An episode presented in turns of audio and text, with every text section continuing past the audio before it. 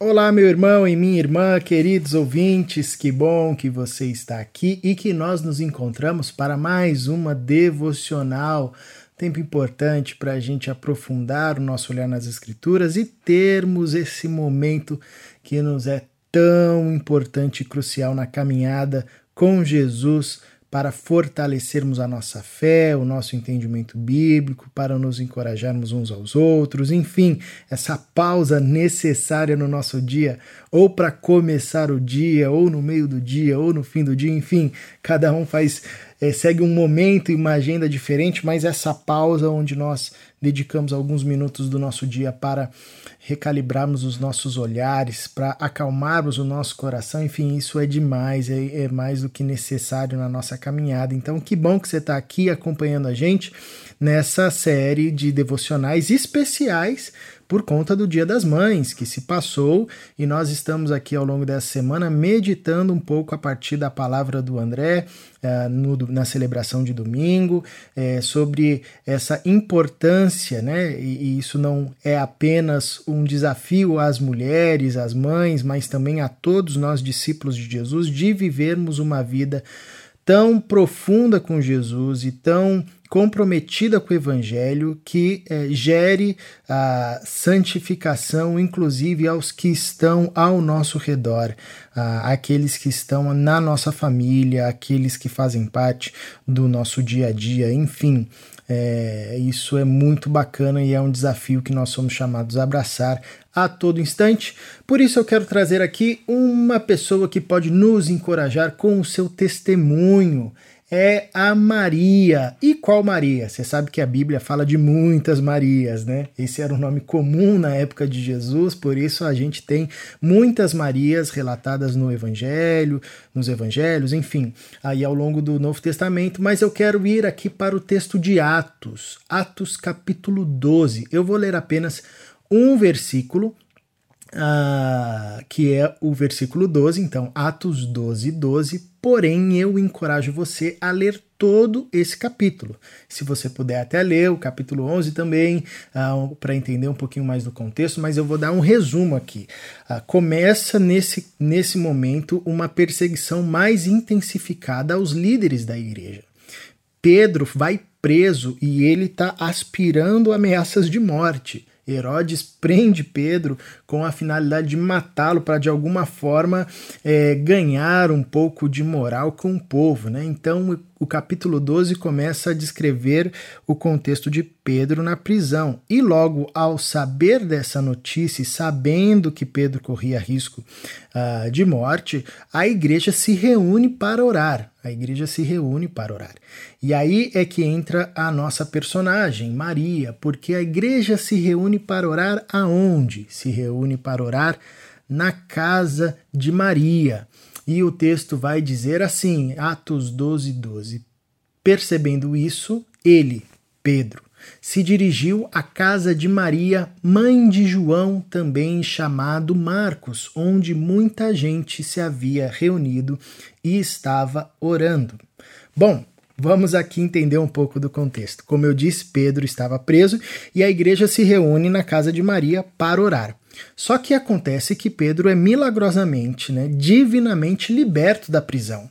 Ah, e ele é, é uma experiência tão incrível que Pedro demora um pouco para cair em si, para entender o que estava acontecendo. E quando ele está fora da, da prisão, já em segurança, conduzido ah, por Deus, pela ação divina, libertando ele ali do cárcere e, obviamente, da morte, quando ele cai em si, ele tem uma ideia, né? E aqui é o texto que nós lemos, né? Percebendo isso, ele se dirigiu à casa de Maria. Ah, então, a primeira ideia que passou na cabeça de Pedro, logo quando ele eh, se vê livre da prisão, eh, é ir para a casa da Maria, a mãe de João, também chamado Marcos. E aqui nós temos talvez a, a, principal referência bíblica e que nos informa um pouco acerca dessa Maria. Bom, essa Maria que nós queremos trazer aqui como personagem para nos encorajar nesse desafio posto pelo André a todos nós, né?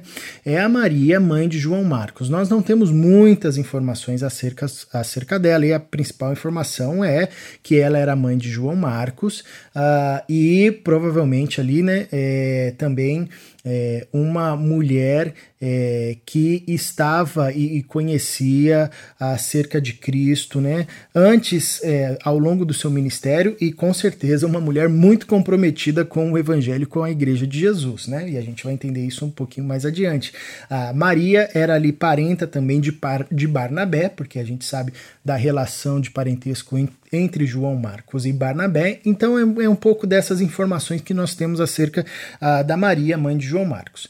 E a gente sabe que João Marcos foi aquele rapaz chamado por Barnabé na, na viagem missionária com Paulo e que depois gera um conflito entre Paulo e Barnabé justamente por causa de João Marcos, porque uh, no meio da viagem João Marcos decide voltar para casa, a gente não sabe o motivo, eh, e depois, quando eles vão retornar para ver um pouco do trabalho realizado nessa primeira viagem missionária, Barnabé quer chamar João Marcos, mas Paulo resiste por conta ah, de João Marcos ter deixado a, a, viagem no meio do caminho. Enfim, e aí gera um atrito entre os dois. Né? Então, esse é o João Marcos, que depois vai caminhar com Pedro, se torna ali um auxiliar de Pedro, e que, segundo a tradição cristã, escreve-nos uma biografia de Jesus conhecida como o Evangelho de Marcos, né?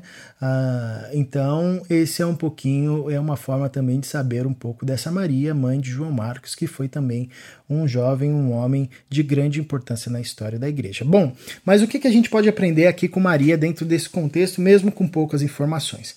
Primeiro, minha primeira ação de encorajamento dentro desse desafio né, que, que a gente é, é, do qual a gente está refletindo essa semana. Né? É, Maria era uma mulher comprometida com o Evangelho e com a Igreja de Jesus. Né? Ah, a gente percebe isso como? A gente percebe isso pela dedicação dela em é, abrir a sua casa para receber a igreja.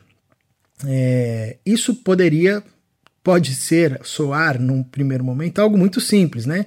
Poxa, eu vou abrir a minha, a minha casa, é, é, às vezes nem preciso ser crente para fazer isso, né? Às vezes nós vemos essa realidade hoje, né? Até mesmo nos pequenos grupos, pequenos grupos, algumas pessoas que participam e, e não necessariamente são crentes falam, poxa, vem aqui em casa, faz isso na minha casa, vem fazer uma visita. Mas não era esse contexto, né?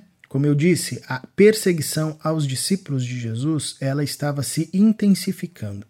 Abrir a sua casa para receber parte da igreja era um risco.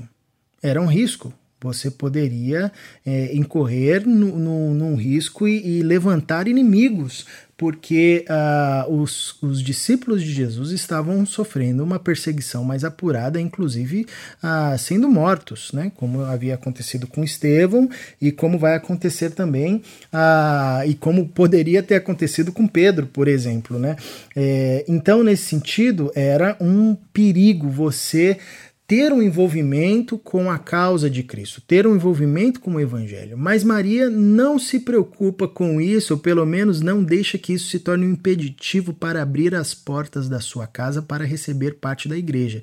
Uh, obviamente que não dava para receber todo mundo, era muita gente, mas provavelmente aqui a gente está falando talvez de uma reunião entre 20 a 40 pessoas, ou seja, Maria dispunha de uma casa que tinha uma capacidade, eh, segundo o relato histórico, histórico de, é, de acolher mais pessoas, né? E ela é generosa nesse sentido, no sentido de abrir a sua casa para receber a igreja. E não apenas isso, ah, é, porque não é um ponto é, algo pontual, ou seja, ela teve uma ideia nesse contexto. O que o texto nos parece indicar é que a casa da Maria já era um local é, de encontro habitual dos discípulos de Jesus, tanto que quando Pedro sai da prisão, a primeira ideia que lhe parece ser a mais segura ou a mais conveniente ou a mais estratégica é ir para a casa da Maria.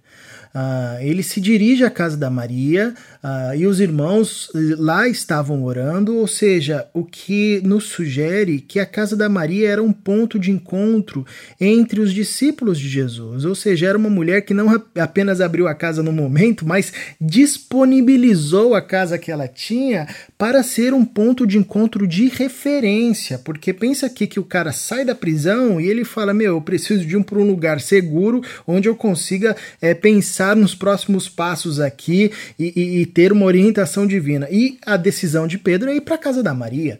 Olha que interessante. Então era uma, uma mulher, uma mãe, uma discípula de Jesus uh, que havia disponibilizado a sua casa como um ponto de encontro de fé a tal, a tal ponto de se tornar referência, até mesmo em momentos turbulentos, né? Como nós precisamos de referência em momentos turbulentos, né?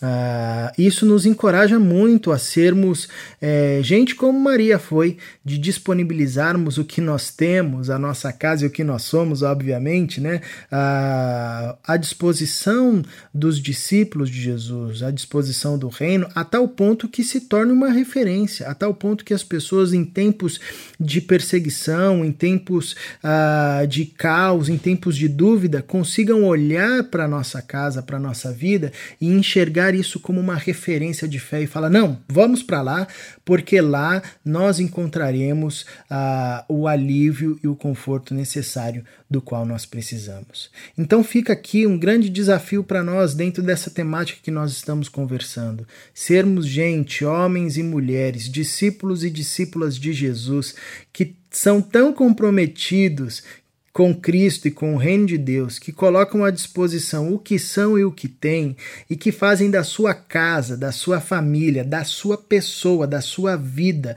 uma referência para aqueles que estão como que ah, recém-libertos da prisão, procurando um ponto, um porto seguro para poder ah, repousar e recalibrar o olhar, assim como Pedro encontrou na casa da Maria, mãe de João Marcos. Que Deus nos abençoe abençoe nessa trajetória e nesse desafio. Um bom dia para todos nós. Eu quero orar com você. Senhor, Conserva o nosso coração em Ti e que sejamos generosos e desprendidos, generosos com o que somos e com o que temos, e que a gente coloque tudo isso à disposição do Teu reino, como Maria fez, a tal ponto que se tornou referência para aqueles irmãos. A sua casa era um ponto de encontro, uma casa de oração, e as pessoas podiam ali encontrar abrigo e guarida. Que seja assim também na nossa vida e na nossa trajetória, que sejamos mães, pais, filhos, filhas, homens, mulheres que temem ao Senhor e vivem uma vida dedicada ao Senhor, a tal ponto que as pessoas ao nosso redor sejam também abençoadas, santificadas e encontre em nós e onde estivermos um porto seguro e um local para recalibrar os olhares. Em nome de Jesus é que oramos. Amém.